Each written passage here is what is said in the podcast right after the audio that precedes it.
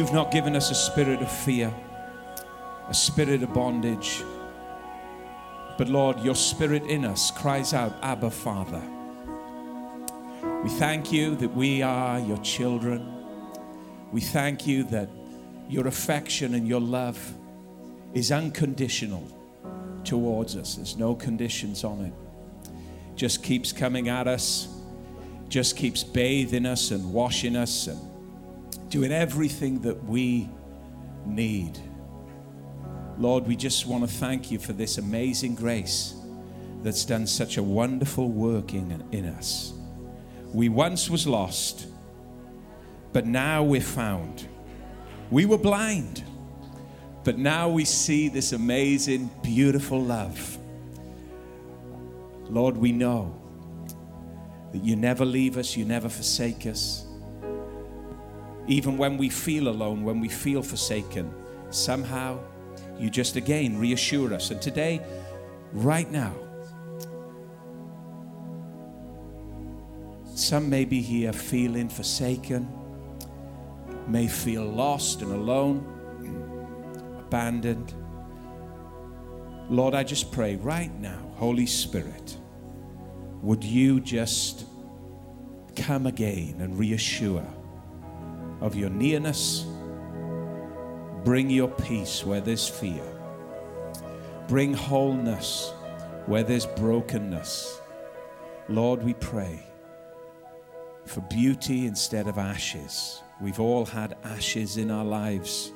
We've all been burned by life. We've all suffered loss in life. But Lord, we just pray right now if any among us are heavy and weary, I pray that they would hear your invitation again. Come to me. Come to me. You're weighed down by life. You're heavy in mind with all of those thoughts that are beating you up. Come to me, Jesus says. What an invitation. what an invitation. It's great when you get an invite from your friend, from your family, from your, your colleagues. It's great when they invite you and they want to help you with personal things in your life. But you know what? There's nothing like an invitation from Jesus, and that's the invitation that He gives to every single one of us. We get burdened, we carry weight, whether it be mental or physical. Life, weight, life burdens. Come to me, come to me. Lord, we come. Yeah, yeah, yeah, we come right now. We enter right now. We want to lay down our burdens. You said you would give us rest, rest, rest instead of fear, rest instead of depression. That depression, let it go now in Jesus' name. We speak to it in the name of Jesus, the name above all names. We ask you, Holy Spirit, in this atmosphere where we agree that your name is above every name, in this atmosphere where we, as your family, as your children, believe your word, we agree for those among us who are struggling with depression, we pray that you would break it right now, Holy Spirit, and that spirit of heaviness would leave their life. You just do it like that, Lord. Just do it in the way that you do it. Jesus. Just do it, Lord. Just do it right now. Take the fear. Take the fear away from people, the guilt away, the condemnation, all of the stuff that we battle with. Just do it, Jesus, we pray. And all the people of God said, let's finalize it. When we say amen, it's finalized in the name of Jesus. We've got power over problems, over life issues. When we say amen, are you ready to say amen? Amen. Amen. Hallelujah. Come on, let's give Jesus another shout. Fantastic. You can be seated. Wonderful. Wonderful. Well, this morning we're going to continue with what we've been looking at in relation to Joseph's life and just draw some some things out of that for encouragement for our own lives. And um, we've looked over, over the weeks about from the beginning, really, where Joseph, in, in Genesis chapter 37, we get introduced to him. He gets this incredible dream as a young man, and um, he tells it to his family. Of course, he gets rejected, and uh, they never believe that what he's talking about is ever going to transpire. They just believe that it's overinflated. They don't believe that it's got any substance to it. But the Bible tells us in Hebrews that faith is the substance of things hoped for, the evidence of things not seen. And this young man had a, a, very sort of rocky beginning, but he had faith in his heart. He believed what God had spoken to him in the midnight hour in his room, in the comforts of his own father's house. He believed it. God had spoken to him. God had given him two dreams, in fact, where he saw wonderful things, things that talked about his future. He was going to be powerful in his future. He was going to be influential.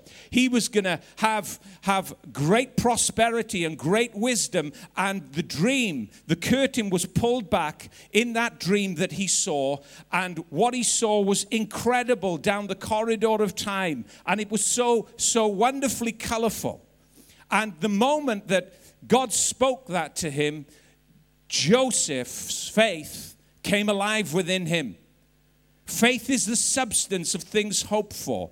It's the evidence of things not seen. He had an evidence of things that were not yet seen, not yet present in his life. And he believed them wholeheartedly to the point that he began to speak about them. Couldn't hold it back young kid, so excited by what he had seen, it just spilled out of him to everyone that he met, to his brothers, to his mum and dad, and he was speaking all of these wonderful things. Of course, they didn't share the same faith that Joseph had in his heart.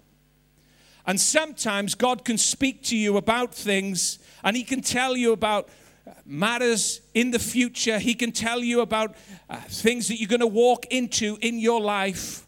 And immediately there's a faith that's ignited. There's a faith that comes alive within you. And there's an evidence of what has been spoken. It's living in you. It may not have transpired before you physically yet, but somehow it's alive and burning within you because the faith that God has given you to correspond with the word that He's spoken to you has made it real.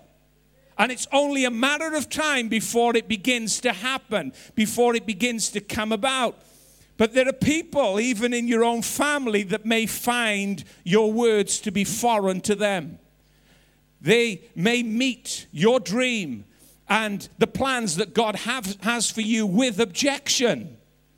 And not only that, life itself may be your greatest opponent. Life itself and the challenges that come to you successively may come to contradict the dream and the plan and the purposes that God has for you. If that's the case, don't throw the towel in. Having stood, remain standing. Whether the dream is, is to do something in, in church, whether the dream is to achieve something in your workplace, whether the dream is to, you know, start something that you've never done before, hold on to the dream in spite of all of the opposition, in spite of all of the knockbacks, in spite of all of the setbacks. We said over the weeks, you know, we should begin to give thanks to God for the problems that we face, the crises that we go through, because these things have a way of shaping us and making us and enabling us to ultimately enter what God has destined us to enter. This was the case for this young man. It really was. You know, I've used this illustration before, but I, I think it's appropriate here. In Romans chapter 12, Paul says, Don't be conformed to this world's way of thinking, but be transformed by the renewing of your mind. Have a mind change in relation to life. Have a mind change in relation to the problems and the crises and the challenges that you face every day. Have a mind change, he says. Don't think like the world thinks. You know, your life is on the way down. It may be tough, it may be difficult. Crisis after crisis may be queuing up to get at you, which is not an exciting prospect. But Paul says, think about things differently. Don't think about them as the world thinks about them. Think about them in relation to how God thinks about them. God in Romans chapter 8, verse 28, through the Apostle Paul says, We know that all things work together for good to those that love God, to those who, who are called according to his purpose. God is working things together for your good. It may not look good, it may look worse than ever, but I'm telling you, by the time that God is finished doing what he specializes in, it's going to look wonderful, it's going to look beautiful, and it's going to look really good, even, at, even if at this moment it looks really bad. He says, have, have a mind change, look at life through the lens that God looks at it. He works all things together for good. There's another verse in, in Romans, I believe it is, where it says that God works all things together after the counsel of his will. Circumstance, chance, and coincidence may be the way of the world, but they're not the way of the kingdom. God works all things together after the counsel of His will. He has a will and an intention and a purpose for your life. And life may be contradicting it, circumstances may be challenging it, but I'm telling you something now when life comes up against the will and the intention of God, life is going to lose. And God's will is going to prevail. It really is. When we begin to change our mind, when we begin to rethink how we think about life and the challenges and the circumstances that we face, Paul says, something wonderful happens. He, he, he uses this Greek word metamorphosis, change. And that's a process that we see happening in a little caterpillar's life when he when he goes into a chrysalis and then suddenly he emerges into a beautiful butterfly there's a complete transformation of the little grub that crawls in the dust doesn't look as if it's ever going to fly, doesn't look as if it's ever going to be colorful, doesn't look as if it's got any other destiny than being attached to the ground. And then suddenly it goes into a chrysalis, a period of time where the whole being of that little caterpillar undergoes a metamorphosis, a change. Everything shuts down, everything becomes enclosed, movement stops. Progress stops, it seems. But then suddenly, the beautiful butterfly emerges and begins to fly gracefully. And you're left there. I mean, we went to this, this, this place once in Leeds where I don't know what you call it, but there was all of these butterflies in this like big greenhouse. And they, they took you through all of the different steps of the little caterpillar turning into a wonderful, graceful butterfly. You never think that that little grubby thing crawling on the floor is ever destined for something amazing, something wonderful, something glorious. And Paul says, Listen, listen, you're not just here to just walk through crisis after crisis after crisis. You're not just here just to, you know, get a grubby little existence. No, something's happening to you. God's at work. God's changing you. God's maneuvering things. God's orchestrating things. And before you know it, you go into that chrysalis state and then you emerge as this wonderful, wonderful butterfly reigning and soaring in life over the things that once dominated you, over the things that once ruled you, over the things that, that once characterizes, characterized you, that you sought to get power over, that you sought to get victory over. And it was such a struggle. You were crawling, you were earthbound, but suddenly the power of Jesus comes into your spirit and it filters up into your mind, and your mind begins to change about things and your perspective opens and there's color and there's beauty and you're no longer a slave. You're no longer, you know, just being whipped by life and defeated. You're no longer, you know, just, just constantly bound by aff- uh, uh, afflictions and addictions. Now you're reigning in life. You're conquering. You're more than a conqueror. And the power's not yours. The power is the power of Jesus Christ living in you by his spirit. And you're flying. And you're, you're amazed. You're thinking, my God, I should be down there, but I'm up here. I should be defeated again, but I'm overcoming. I'm more than a conqueror. What's going on here? And there's wonder and there's awe in your mind and in your experience. And you're saying, I used to be, you know, bound to this. I used to be addicted to that. But now suddenly there's, it, it's not touching me. The life of the Christian is a miraculous life, Dave, isn't it? Completely miraculous. And it should leave us astounded. It should leave us absolutely flabbergasted, awestruck. Jesus. I never thought I could get through that. I never thought I could beat that. I never thought that I had a future in that area. And suddenly, that power is alive within you. That's what Paul is talking about the renewed mind. The renewed mind, looking at every challenge, looking at every crisis, looking at every event in life, and moving forward and moving through. I tell you now, that, that man, as you well know, went through terrific, terrific challenges, terrific opposition. And yet, through that chapter, he says, What shall we say concerning these things? My God, I tell you what I would say. Oh my God, run for cover. That's what I'd say, not the apostle. He says, What should we say concerning all these things? And he lists a huge, massive list of just obstacle after obstacle and pressure after pressure. He said, I'll tell you what we say to these things that are coming towards us, these things that are surrounding us, these things that are pressing upon us. I'll tell you what we'll say to it in light of knowing that God works all things together for his good to those that love him and who are called according to his purpose. I'll tell you what we say to things. If God is for us, who can be against us? I tell you now, that's an unbreakable spirit. That's an unbreakable resolve. You can throw anything at that and you're never, ever going to put it under your heel. Why? Because the spirit of Jesus was living in that man. He really was. God works all things together for good to those that love him and to those who are called according to his purpose. Do you know, things don't just work out. Life is full of conflicts. Let me tell you, you go out into the world and things don't just work out for good.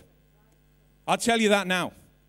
You will see crisis, you will see uh, uh, terrific uh, sadness and pain you will see all kinds of, of destruction.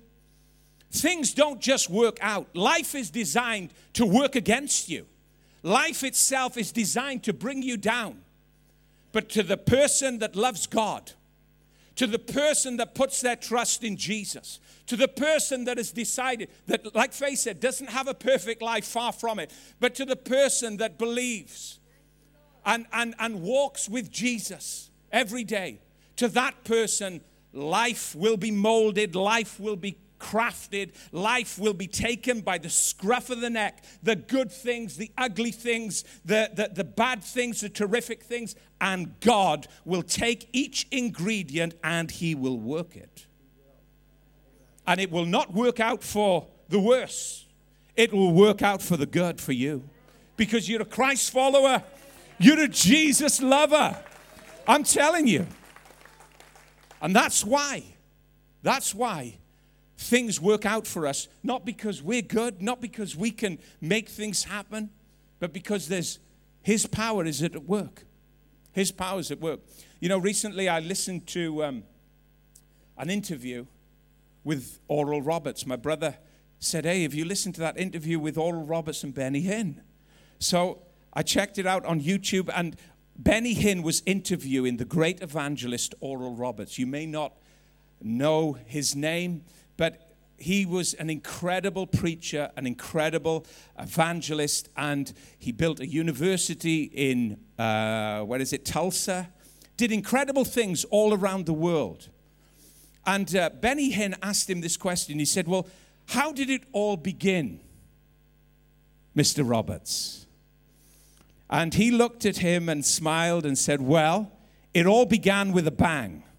And he said, What do you mean? It began with a bang. He said, Well, he said, You know, he said, I was just a little evangelist. Nobody knew me.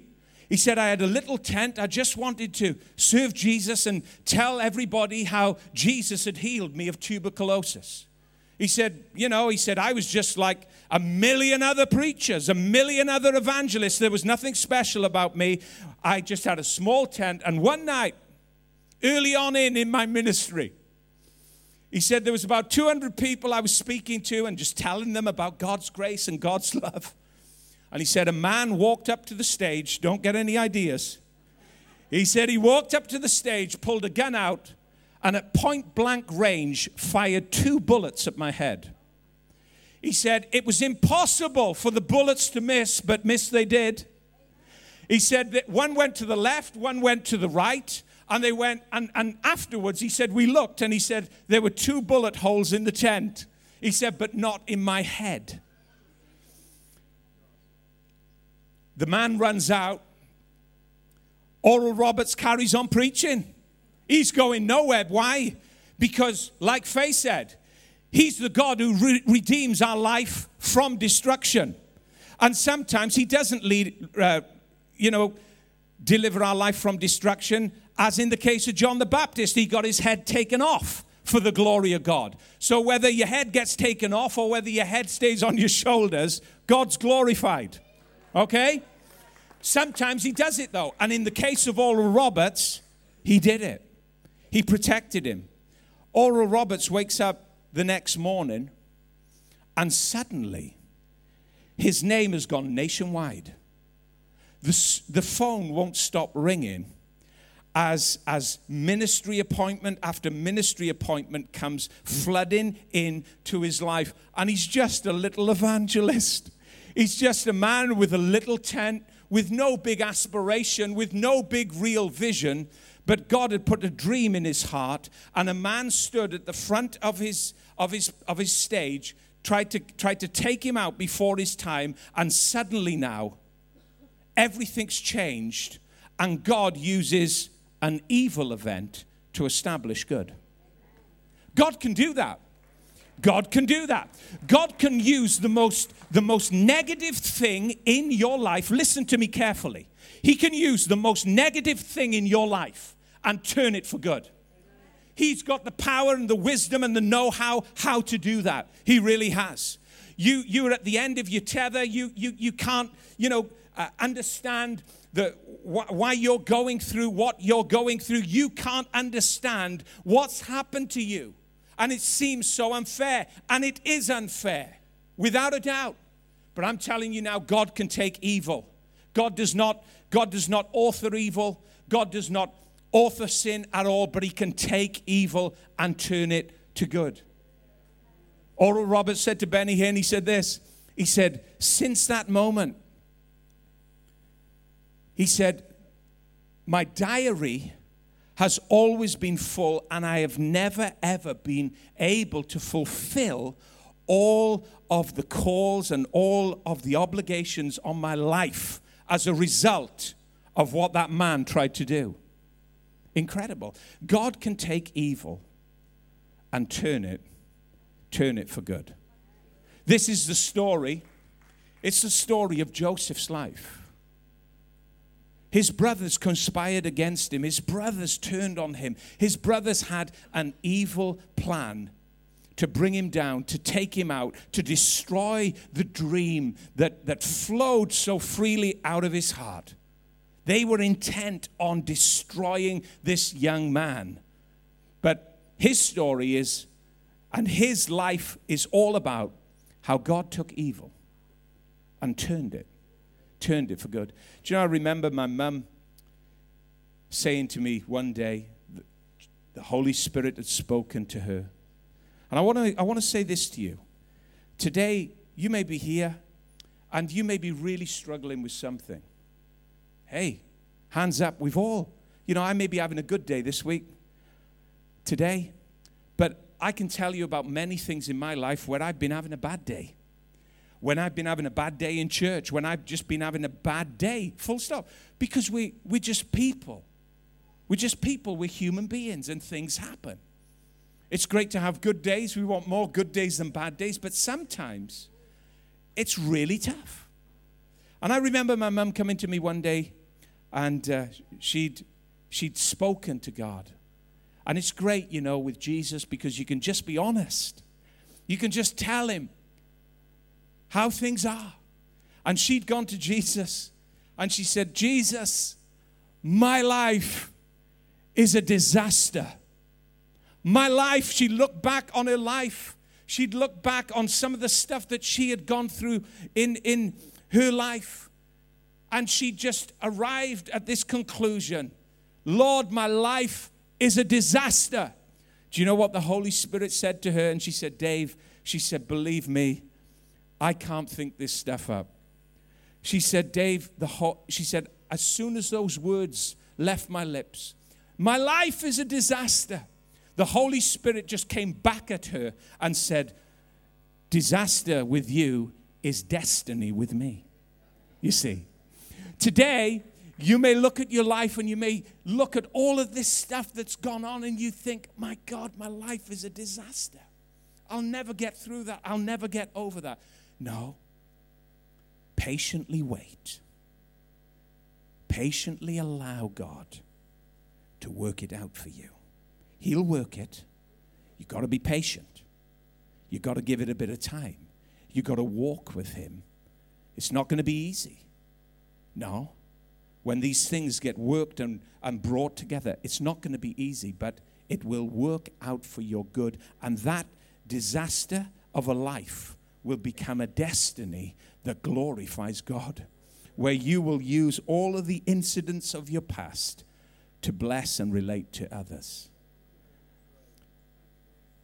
Last week I spoke to you, we looked at how suddenly Joseph was taken from the prison, put into the palace, and he's diffusing all of this wisdom, interpreting, interpreting part of um, uh, Pharaoh's dream, and just, just explaining how to manage what was going to happen. Seven years of of blessing were going to be followed by seven years of famine. Joseph is prepared for the moment. It had taken 13 years. He'd had a promise at 17, but there was a process of 13 years to get into the promise that God had showed him when he was a young kid in his dad's house. Now he's standing before Pharaoh with 13 years of preparation. Bible says it's through faith and patience that we inherit the promises of God. You may be believing for a promise. It's not microwavable, friends. We got to walk through life. We get tested. We, we, you know, weight and pressure comes on us in different forms. All, all manner of things happen. But if we will not only just believe in faith that the promise is ours, but walk patiently to apprehend the promise, it will become ours. And Joseph stands before Pharaoh after 13 years of hard process and he begins to interpret his dream. We looked at that a little. Pharaoh comments, he says, This is an incredible man. There's nobody like him for his wisdom. His spirit is, is amazing. He looks at this young man and he hears him and, and he just sees something magnificent. We talked about how God is working in us a masterpiece a master picture. Ephesians 2:11 we are god's workmanship created in christ jesus. We are god's masterpiece. And that was for joseph too. He stood before pharaoh and he began to just administer things and manage things. And then after the 7 years just as pharaoh's dream had informed him there would be 7 years of famine Joseph goes into the seven years of famine. So now he's been in Egypt for 20 years. 20 years outside of dad's house, 20 years operating in his calling, 20 years operating with great influence, great position. You know, everything's working for this young man. 20 years away from dad's house, those days are long gone. Long gone in his mind until you come to Genesis 42. Genesis 42. Joseph is just about his daily business. He's the second in command in Egypt. It's a normal day for Joseph doing business. The hustle and the bustle of people coming to get food and to get provisions and to trade with Joseph. There's thousands of people, just a normal day, just like any other day. Transactions are, uh, are being handled. Joseph is administering things. Things are tight now in the nation because there's a famine, and suddenly his brothers show up. Just a normal day.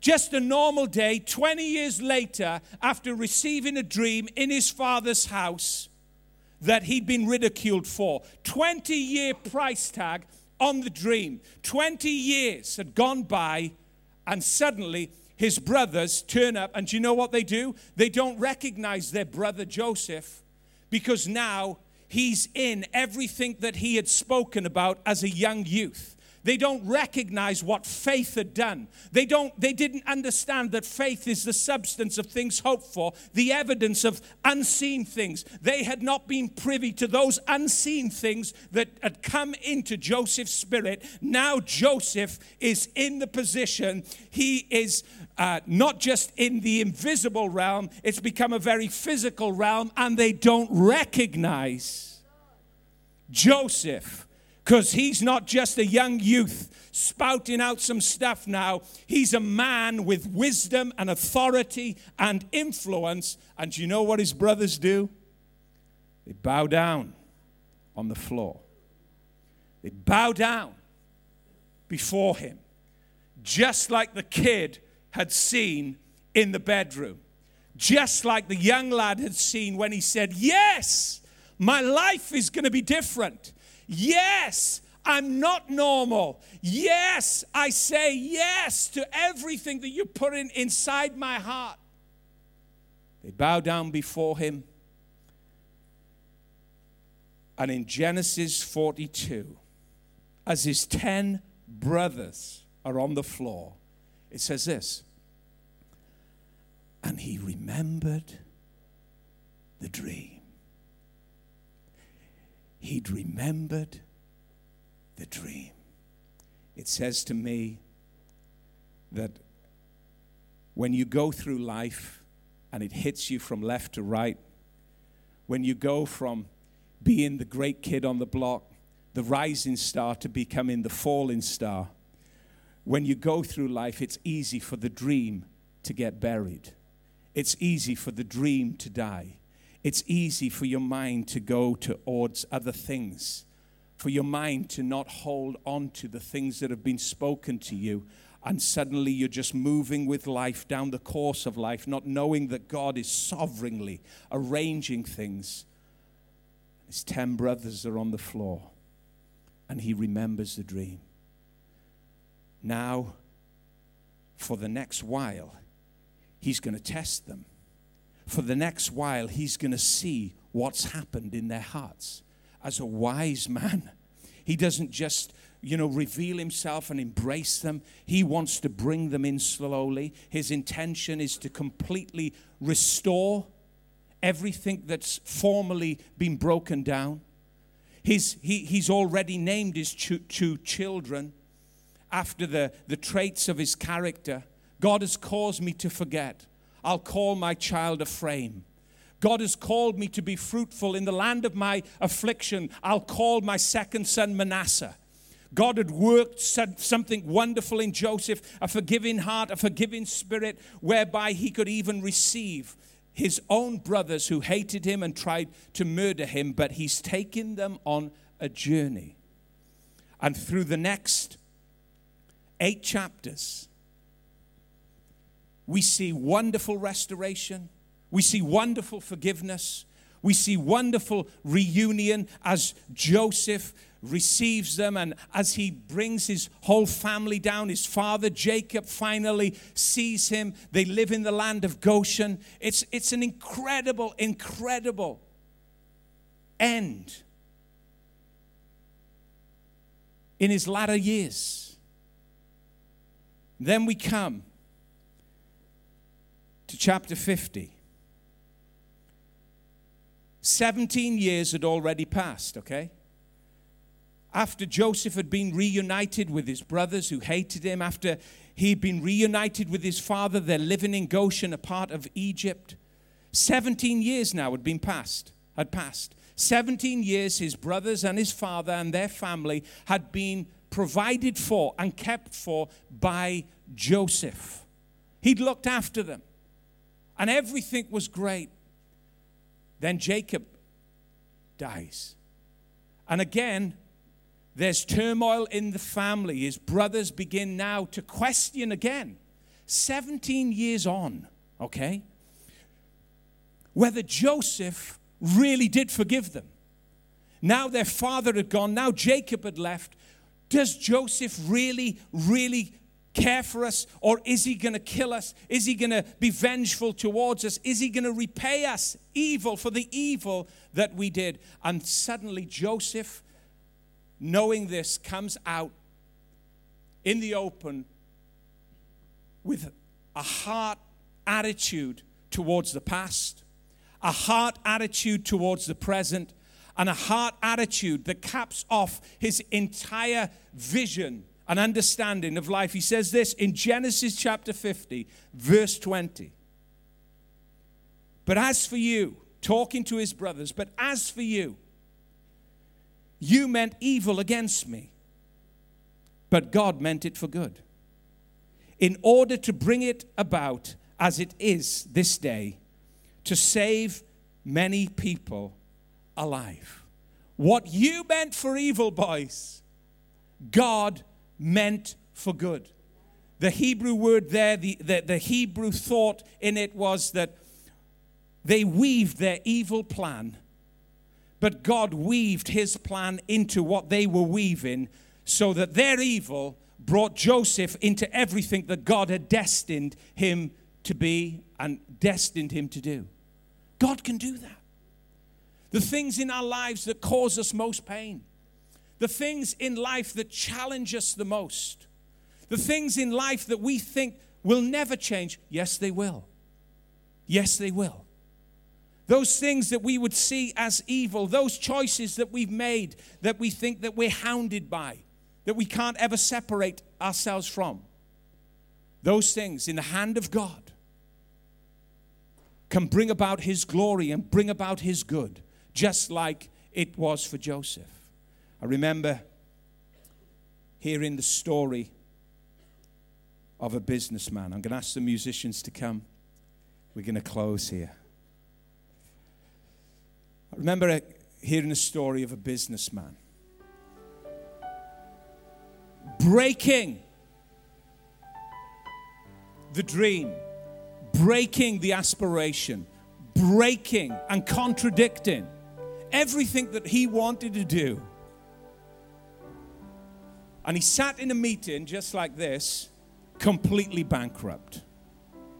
Somebody got up, started speaking about giving.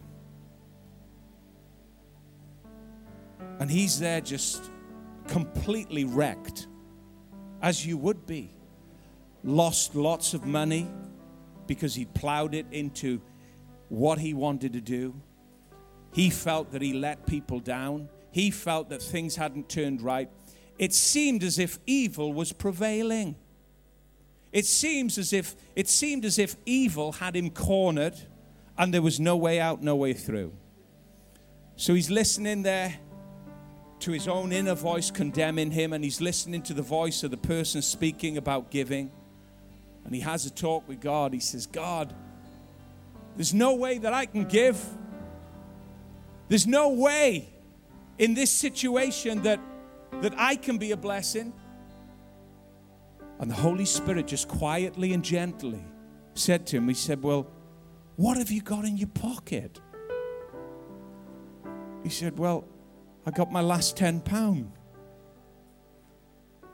I'll take that, the Holy Spirit said. What? I'll take that. Are you serious, God?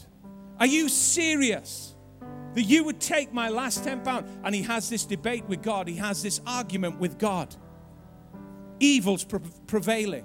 It doesn't seem as if anything good is going to happen. The last thing he wanted to do was give his last 10 pound. He wanted to hold on to the last bit of good he had. 10 pound. God says, "Come on. You can do this." Puts his last 10 pound in the offering. Walks out. But now he's got peace in his heart. And as he walks through the weeks and the months ahead, suddenly there's another power working with him. There's another power prevailing. There's another presence opening doors that were formerly shut. There's, there's things happening that he can't put together and piece together, and his steps are being ordered until success after success is occurring. God had ridden the back of evil and brought good out of it when this man obeyed simply and faithfully to the voice of God, and he went on to be a multi. Now, this ain't across the water. This is in Cardiff. A multi-millionaire. A multi-millionaire financing many projects in God's kingdom throughout the world because God had taken what was evil and used it for this person's good. And the man never forgot the moment where God asked him to give in the smallest way. It's all over the Bible. Jesus said, Be faithful with small things, you will be master of much. Jesus wasn't asking him to be faithful when he was successful. He was asking him to be faithful when he was a complete, utter failure. Joseph was a failure when life looked at him, but he was faithful.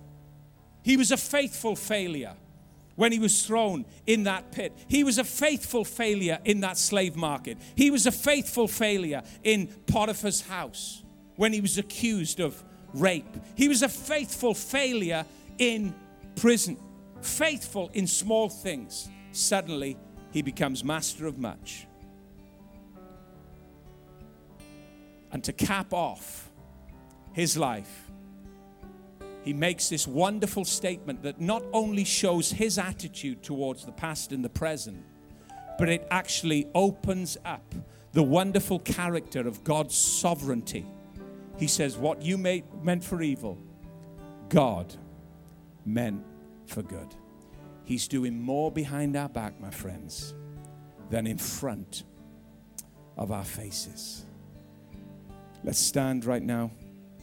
We're going to pray before we go. Lord, we thank you today